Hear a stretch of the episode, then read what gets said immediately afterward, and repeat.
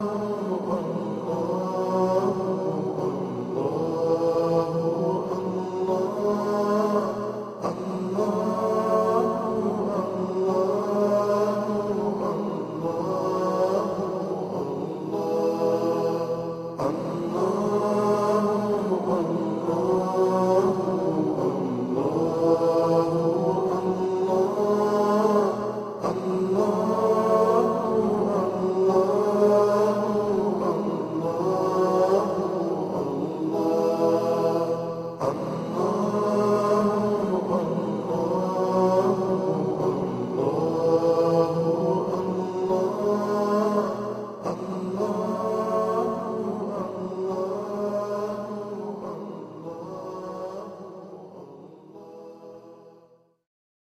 ቢስሚላህ ወልሐምዱሊላህ ወሰላቱ ወሰላሙ አላ ረሱሊላህ ሰለላሁ አለይሂ ወአሊሂ ወሰለም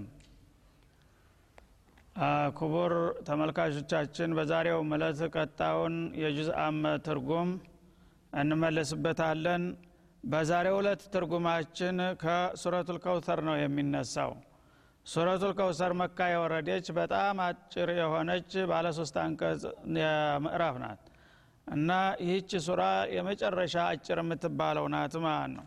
እሷም በነቢዩ ጉዳይ ላይ ነው የምትሽከረከረው።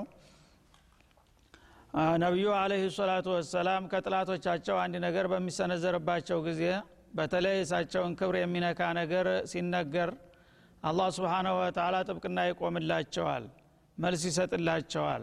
እሳቸው ስለ ራሳቸው ምንንም ሰው ሊበቀሉ አይፈልጉም ግን አላህ ስብሓንሁ ወተላ በቅርብ ይጠብቃቸዋልና ይንከባከባቸዋል። በዛ መሰረት ባዕደ ቢስሚላህ ራህማን ራሒም እጅግ ሩሩ በጣም አዛይ በሆነው አላህ ስም እንጀምራለን ካልን በኋላ ኢና አዕጦይና ከልከውተር እኛ ቁጥር ስፍር የሌለውን መልካም እድል ሁሉ ሰጠንህ ይላቸዋል አላ ስብሓንሁ ወተላ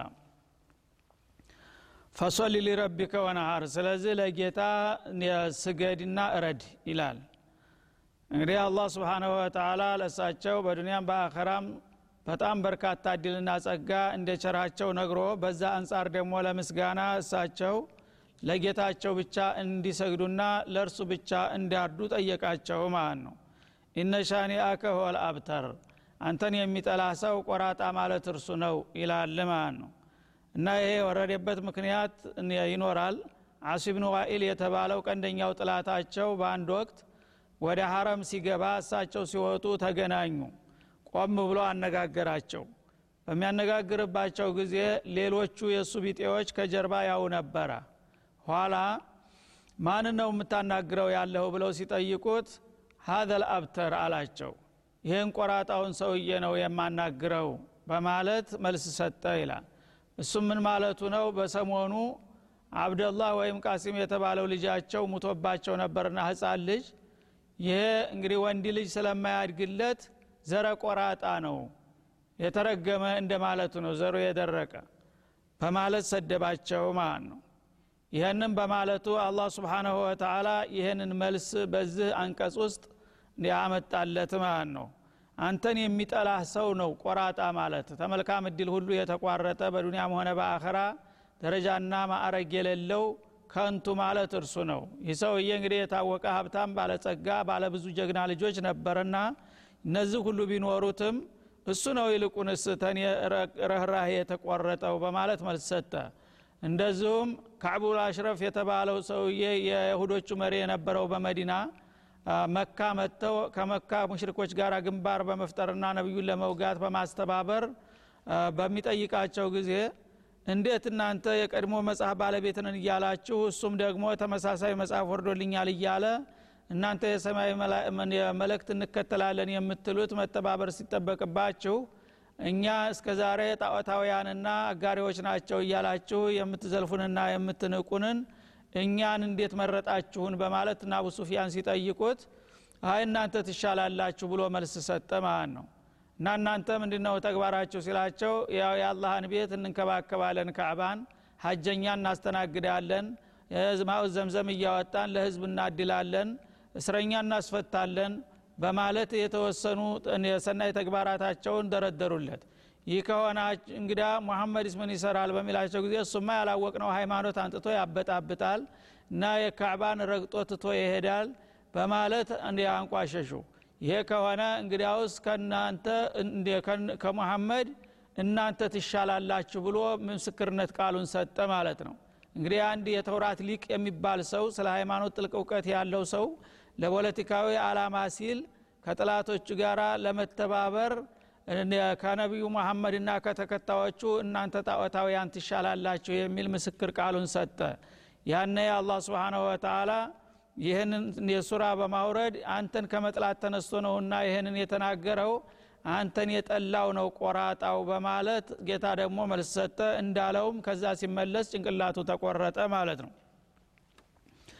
እና እንግዲህ እነዚህ ምክንያቶች ቢሆኑም አላህ ስብሓናሁ ወተላ በየዘመኑና በየሀገሩ የአላህን መለክተኛ የጠላና እሳቸውን በመጥፎ አይን የሚመለከት ሁሉ ከኔ ርኅራሄና ረዴት የተቋረጠና የተረገመ መናጢ ነው በማለት ያረጋገጠ ማለት ነው።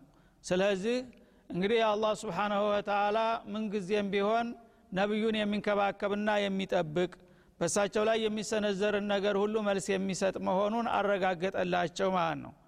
እዛ ከውተር ወደሚለው በምንመለስ ጊዜ ምን ማለት ነው? ከውተር ቢተህዲድ በምንል በጊዜ ራሳቸው ተጠይቀው ነበረ። ከውተር ማለት ሐውድ ነው ብለው ፈስረዋል ራሳቸው ነቢዩ አለ ሰላቱ ወሰላም።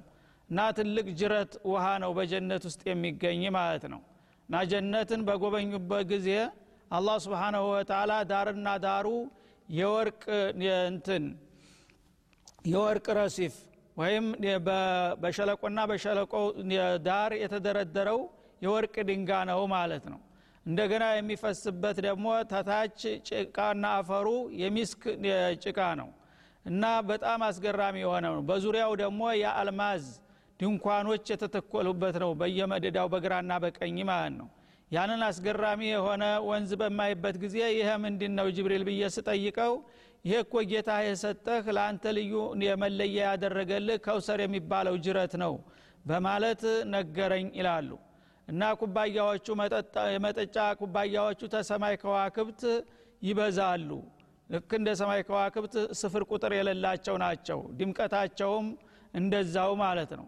እንደገና ደግሞ መጠጡ ተማር የሚጣፍጥ ከወተት የነጣ ሽታው ደግሞ ከሚስከል አዝፈር ከሚባለው በአለም ላይ ወደር የሌለው ከሚባለው ሽቱ ሁሉ የበለጠና የላቀ ነው ብለዋል ማለት ነው። በዛ መልክ በጣም አስገራሚ የሆነውን መጠጥ ቦታ በማይበት ጊዜ ኡመቶችም ደግሞ የሚጠጡ መስለው ልክ እንደ ፊልም ተሰልፈው አየኋቸው። ከነሱ መካከል አንዱን ሰው አንተ አይገባህም ተመለስ ብለው አስተናጋጆቹ ሲያባረሩት ሲያይ ይህ የኔ ሰው ነው ለምን ታባረራላችሁ ስላቸው አይደለም ታንተ በኋላ እሱ የሚያመጣውን ነገር አታውቅም በማለት መልስ ሰጡኝ ይላል። እና እንግዲህ ሙብተዲዕ ይሆናል ማለት ነው።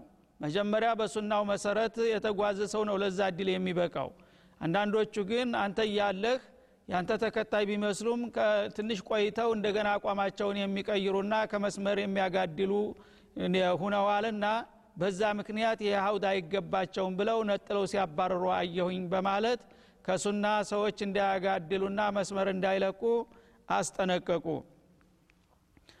እና ይህ እንግዲህ ለየት ያለ ከውሰር የሚለው ትርጉም በዚህ የጀነት አገር ላይ የሚገኝ ልዩ ጅረትና ከሱ አንድ ጊዜ የጠጣ ሰው እስከ ወዲያው ድረስ መጠጥ መልሶ የማያሰኘውና ጥማት የማያጠቃው ይሆናል ማለት ነው። ከዚህም ሌላ አብዱላህ ብኑ አባስ እንደተረጎሙት ከውተር ማለት አልኸይር አልከቲር በመግቢያው ላይ እንዳል ነው ስፍር ቁጥር የሌለው መልካም እድል ማለት ነው። በዱንያም እያሉ እንግዲህ መጀመሪያ እንደ ቀላል ተነስተው በአለም ዙሪያ ያሉትን ጥላቶቻቸውን ሁሉ አሸንፈው በጣም አስገራሚና አንጸባራቂ የሆኑ ድሎችን የጨበጡ መሆናቸው እንደገና ደግሞ ወደር የሌለው ኪታብ የተወረደላቸው መሆኑ በጣም በርካታ ኡመቶች የተቀበሉና የተከተሏቸው መሆናቸው በአጠቃላይ የሸሪያቸው ያለፉት ሸሪያዎች ሁሉ መደምደሚያ ሁኖ መምጣቱ እነዚህና የመሳሰሉት ሁሉ ነገሮች የአላህ ስብሓንሁ ወተላ ለሳቸው የቻራቸውና ያደላቸው ናቸው። እነዚህና ሌሎቹም መልካም እድሎች በርካታ እድሎችና ጸጋዎች ናቸውና መልካም በርካታ እድል ማለት ነው። እና ሀውድ የሚለውም ከዛው ከበርካታ እድል አንዱ ክፍል ይሆናል ማለት ነው።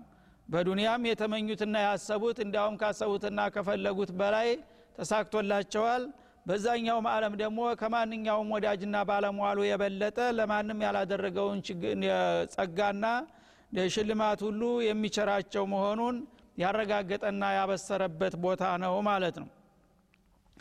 እና እነዚህን ሁለት ነገሮች እንግዲህ አላህ ስብሓናሁ ወተላ ከውተርን የሰጣቸው መሆኑንና ጥላቶቻቸው እንደሚገምቱት ቆራጣ እንዳልሆኑ ልጆቻቸው ቢሞትም ማንኛውም ሰው የሚሞተው በአጀሉ ነው ልጁ ሞተበትና ገሌ መናጢ ነው የተረገመ ነው ማለት አይገባምና አላህ ስብሓናሁ ወተላ ልጆቹን ቢወስዳቸውም በሌላ በኩል ለማንም ሰጥቶት የማያቀው መልካምና ድርብርብ እድልን ሁሉ እንደቸራቸውና እንደለገሳቸው አረጋገጠላቸው ማለት ነው። እሳቸውን ሲሰድቡና ሲተቹ የነበሩት ግን ለጊዜው ባለ ሀብትና ባለ ወገን ባለ ልጅ ቢሆኑም እንኳ ቆራጣዎች ናቸው። ከኔ ዘንዳ እድላቸው የተቆረጠ ነውና ተትንሽ ጊዜ በኋላ ከንቱ ሁነው እንደሚወድቁ ነው በማለት ተናገረ። እንዳለውም ተፈጸመ ማለት ነው።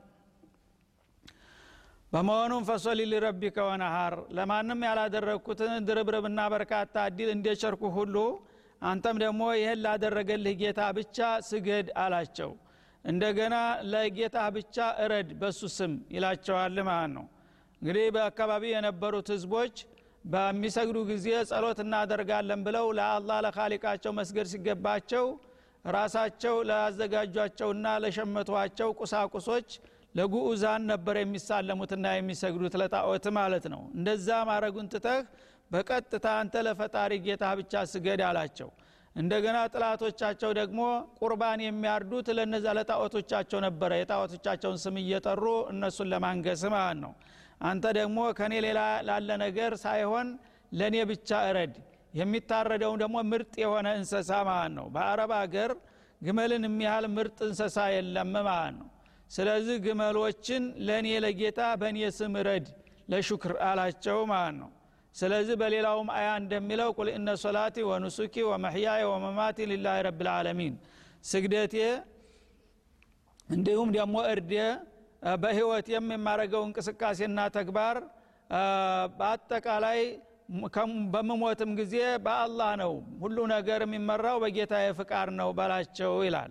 ስለዚህ እንግዲህ ዒባዳህን በአጠቃላይ ለእኔ ለጌታ ብቻ ማድረግ አለብህ። በተለይ እነዚህ ዒባዳዎች በጣም ምርጥ የሆኑ ዒባዳዎች ናቸው። ሶላት ማለት በመላው የሰውነት ክፍል የሚከናወን ተግባር ሲሆን ነህር የሚባለው ደግሞ ገንዘብን የተመለከተ ነው። ተገንዘብም ምርጥና በጣም የሚያሳሳ የሆነው ግመል የሚባለው እንሰሳ ምርጥ ቁርባን ነውና እሱን ለእኔ ለጌታ ብቻ ረድ ይላል። እና ናህር ማለት ከደረት ላይ የሚታረድ ለሆነ ነገር ነው። ዘብሕ የሚባለው ከአገጭ ስር የሚታረዱ ብዙዎቹ እንስሳዎች የሚታረዱት ከአገጣቸው ስር ነው ከአንገታቸው መጨረሻ። ግመል ግን የሚታረደው ከአንገቱ መባቀያ ከደረቱ አጠገብ ነውና ከዛ እረድ አላቸው ማለት ነው። በዚህ መልክ እንግዲህ ጌታቸውን በስግደትና በቁርባን እንዲያወድሱና ምስጋና እንዲመልሱ ጠየቃቸው ማለት ነው። ይህን ካደረገ ታደረጉ ኢነ ሻኒአከ አብተር አንተን የሚጠላና የሚቃወም ሁሉ ቆራጣ ነው አለ አላ ስብን ወተላ በዱንያም ቴሳቢስ ነው በረከት ረዴት አይኖረውም። በመጩም ዓለም በአንተ ያላመነ ሁሉ ቦታ የለውምና አንተን ቆራጣ የሚሉና የሚጠሉ ሁሉ እነሱ ራሳቸው ቆራጣዎችና መናጢዎች ዋጋ ቢሶች ናቸው በማለት አረጋገጠላቸው።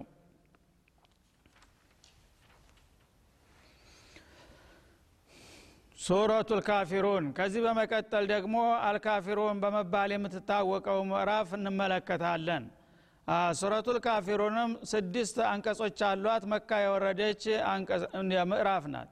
እሷም እንደ ጓደኞቿ በተውሂድ ላይ ታተኩራለች እና በተለይም ሱረቱ ልበራአ በመባል ትታወቃለች ማለት ነው።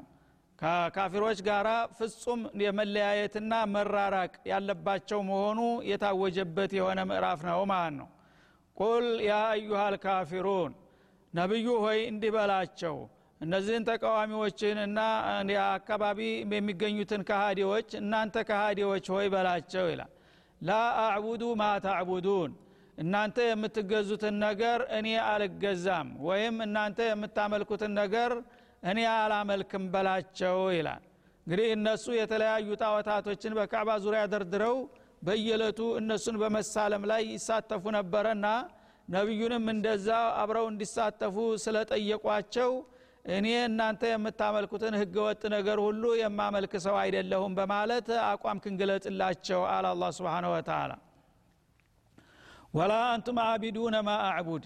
እናንተም ደግሞ እኔ የምገዛውን ጌታ በአሁኑ አያያዛችሁና አካሃዳችሁ መገዛት አትችሉም። እኔ የምገዛውን ጌታ መገዛት የሚችለው ለእሱ ብቻ አምልኮ የሚሰጥ ሰው ነው። እናንተ ግን ከሌሎች አማለክቶች ጋር ጌታን ተገዛን ብትሉ ያ እንደ መገዛት አይቆጠርላችሁም በላቸው ይላል። ወላ አና አቢዱ ማአበቱም ወደፊትም ቢሆን ደግሞ በመጪው ጊዜ እናንተ የምትገዙና የምታመልኩትን ነገር እኔ አላመልከውም አልገዛውም በላቸው። ወላ አንቱም አቢዱነ ማአቡድ እናንተም ደግሞ አቋማችሁን ካለወጣችሁ በስተቀር በአሁኑ ይዘታችሁ ከቀጠላችሁ ከጣወት ጋር በማጣመር የምትገዙት ነገር በአላህ ዘንድ የሚቆጠርና ተቀባይነት ያለው አይደለም እና እናንተም ጌታን ተገዛን ብላችሁ አትቁጠሩ። ይህ አይነት አምልኮ ተቀባይነት የለውምና በላቸው ይላል። ለኩም ዲኑኩም ወሊየዲን ስለዚህ እናንተ ያው ያመናችሁበትና ይሆነናል ያላችሁ እምነት አላችሁ። የጠቀመም ጎዳም ወሊየዲን ለእኔም ደግሞ ያመንኩበትና ከጌታ የተሰጠኝ የእስላም ሃይማኖት ይኖረኛል እንጂ ሁለታችን የምንቻቻልና የምንተባበር ልንሆን አንችልም በላቸው ይላል ማለት ነው። ይህ የመጣበት ምክንያቱ እንግዲህ አጋሪዎቹ ነቢዩን አለ ሰላቱ ወሰላም እስላምን ይዘው በሚመጡና የአላህ ነቢይ ነኝ ብለው ራሳቸውን ሲያስተዋውቁና ሲያበስሩ ጥላቶቻቸው በተለያየ መንገድ ይህንን ነገር እንዳይገፉበት ማሰናከል ጀመሩ ማለት ነው። እሳቸው ግን እየዋለ እያደረ በሚያደረጉት እንቅስቃሴ ተከታዮች እያፈሩና እየተጠናከሩ ሲመጡ ስጋት ተሰማቸው እንደራደር አሉ መጠው ሽማግሌ ላኩና ማለት ነው? እንዴት እንደራደር ሲሏቸው አንተ ይኸው ከአንድ አምላክ በስተቀር ሌላ አማለክቶች አያስፈልጉም ነው የምትለው። እኛ ደግሞ ከአባት ከአያቶቻችን የተቀበልናቸውና ሲዋረድ የመጣውን አማለክት አንተ ስለተቃወምክ መተው አንችልም። ስለዚህ ምናልባት እንግዲህ እኛ የያዝነው ሃይማኖት ጠቃሚነት ያለው እንደሆነ አንተም ከጥቅሙ እንዳያመልጥህ ከእኛ ጋር አንድ አመት ያህል ተሳለም ጣዖቶችን።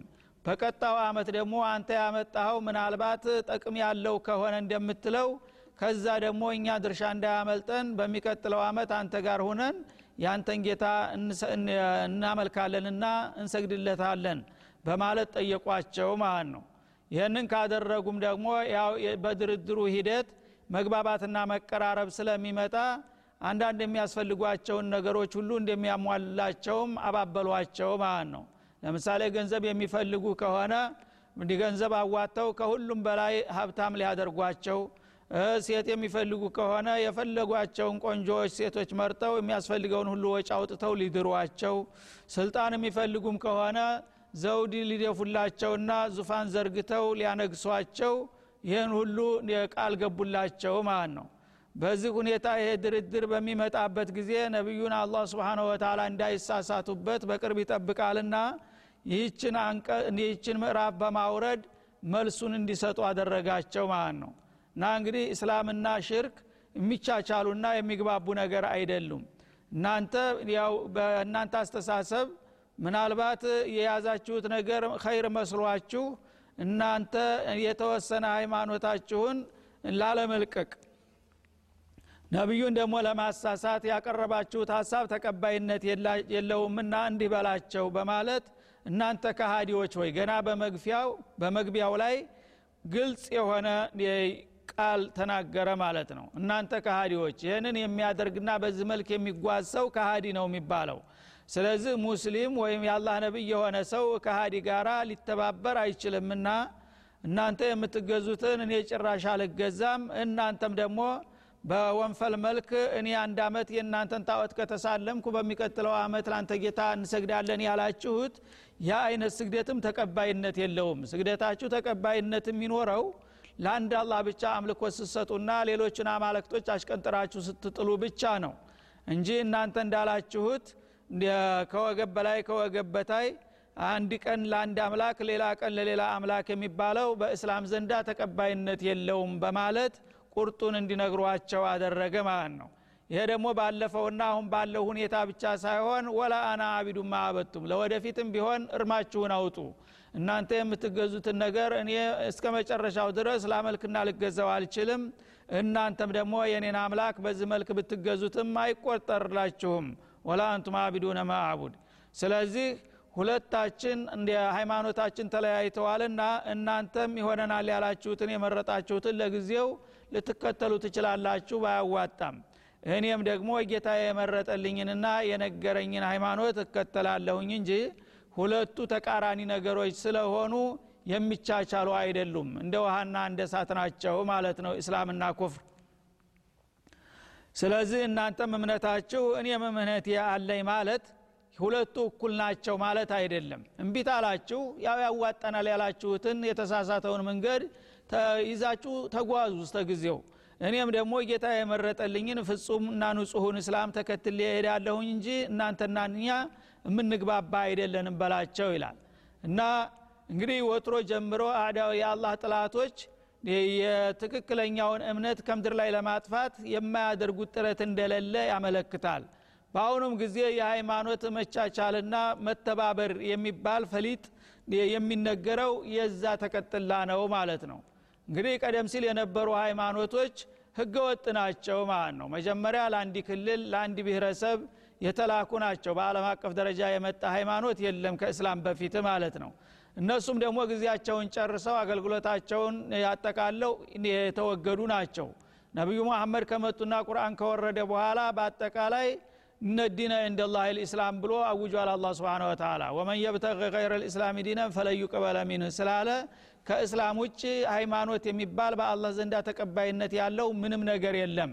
እሱ ሃይማኖት ይሆነኛል የሚል ካለ በከንቱ ነው የሚለፋው ነገ ለኪሳራ ነው የሚጋለጠው ብሎ አረጋግጧል ማለት ነው። ስለዚህ አሁንም እንግዲህ አንዳንዶቹ ያላወቁ ወይም ደግሞ ያውቁ አጥፊዎች የሆኑት የሰማይ ሃይማኖቶችን በአንድ አቻችሎና አዋህዶ ወጥ የሆነ ሃይማኖት እንደሚሆን የሚያልሙ አሉ ማለት ነው። ይሄ ማለት እስላምን ለማጥፋት የተጠነሰሰ ስውር ደባ ነው ማለት ነው። ምክንያቱም እነዛ ቀደም ሲል የነበሩ ሃይማኖቶች ዋጋ ቢስ ሁነው ተሰርዘው ተደልዘው ወድቀዋል። አሁን እስላም ነው ህያው የሆነው ሃይማኖት ማለት ነው። ይሄ ጤናማውን ሃይማኖት ሞተው ጋራ ማጣመር ማለት አብሮ እንዲሞት ማድረግ ነው ስለዚህ እነሱ የሚከስሩት ነገር የለም። ግን ጥላታቸው የሆነውን እስላም ለመግደል ሲሉ ባልታወቀ ስልት ሃይማኖቶች የመዋሃድና አንድ ወጥ መሆን አለባቸው የሚሉት ያው መርዙን ከምግቡ ጋር እንደ መቀላቀል የሚቆጠር ጉዳይ ነው ማለት ነው። ስለዚህ እስላም በዚህ ጉዳይ አቋሙ ግልጽ ነው ማለት ነው። ማንኛውም ከእስላም ውጭ ያለን ሃይማኖት አንቀበልምና አናመልክም በለዋቸው እናንተ ከፈለጋችሁ ጥቅልል ብላችሁ ወደ እስላም መግባት አለባችሁ። እምቢ ካላችሁ ግን ያንኑ የመረጣችሁትን ስተት ጎዳናችሁን ተከተሉ። እኛ ግን ከእናንተ ጋር የምንዋሃድበት ምክንያት የለም። የራሳችን የሆነ ሃይማኖት አለን በለዋቸው የሚለው ለዚህ ነው ማለት ነው። ስለዚህ እንግዲህ ሰዎች ይህንን ማወቅ ይኖርባቸዋል ማለት ነው። አላህ ስብሓንሁ ወተላ እስላም ላይ ሌላ ተለጣፊ ነገር እንዲመጣ አይፈልግም እስላም ለራሱ ፍጹም ሙሉእ ነው። እና የማንንም ተቀጥላ ሊሆን አይፈልግም። እንደገና ደግሞ ማንም ሌላ ሃይማኖት መጥቶ ሊለጠፍበትም አይፈቅድም። ማለት ነው? ለራሱ ሙሉ የሆነ ነገር ከተጨመረበት መደፋትና መፍሰስ እንጂ ምንም የሚጠቅመው ነገር የለምና ከየት ከማንም ጋራ የሚዋሃድበት ምክንያት የለም በማለት ነው አላህ ስብሓን ወተላ ግልጽ አድርጎ ያወጀው ማለት ነው። ስለዚህ እንግዲህ አንዳንዶቹ ወስላቶች ያላወቁና ያልተማሩትን ሰው ለማሳሳት ሃይማኖት ማለት ያው ከጌታ ጋር መገናኛ የጸሎት ማለት ነው።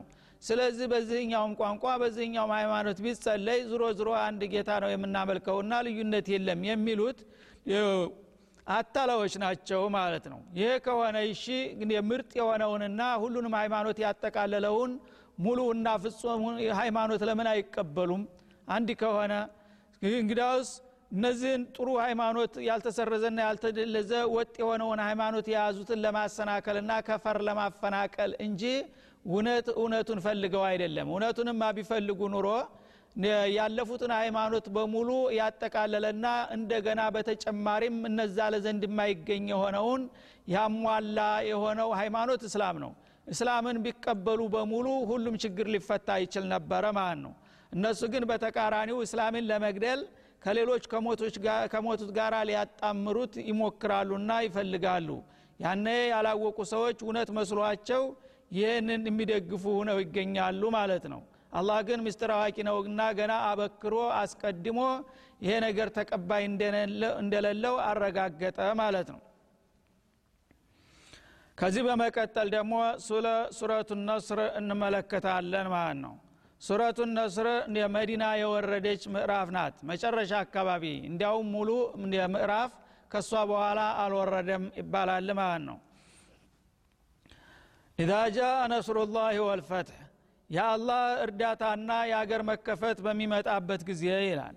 ወረአይተ ናስ የድኩሉነ ፊ ዲንላህ አፍዋጃ ሰዎችን ደግሞ በአላህ ሃይማኖት በጅምላ ጉሩብ ጉሩብ እየሆኑ ወይም ቡድን ቡድን እየሆኑ በብዛትና በገፍ ሲገቡ ስታያቸው ወደ እስላም ይላል።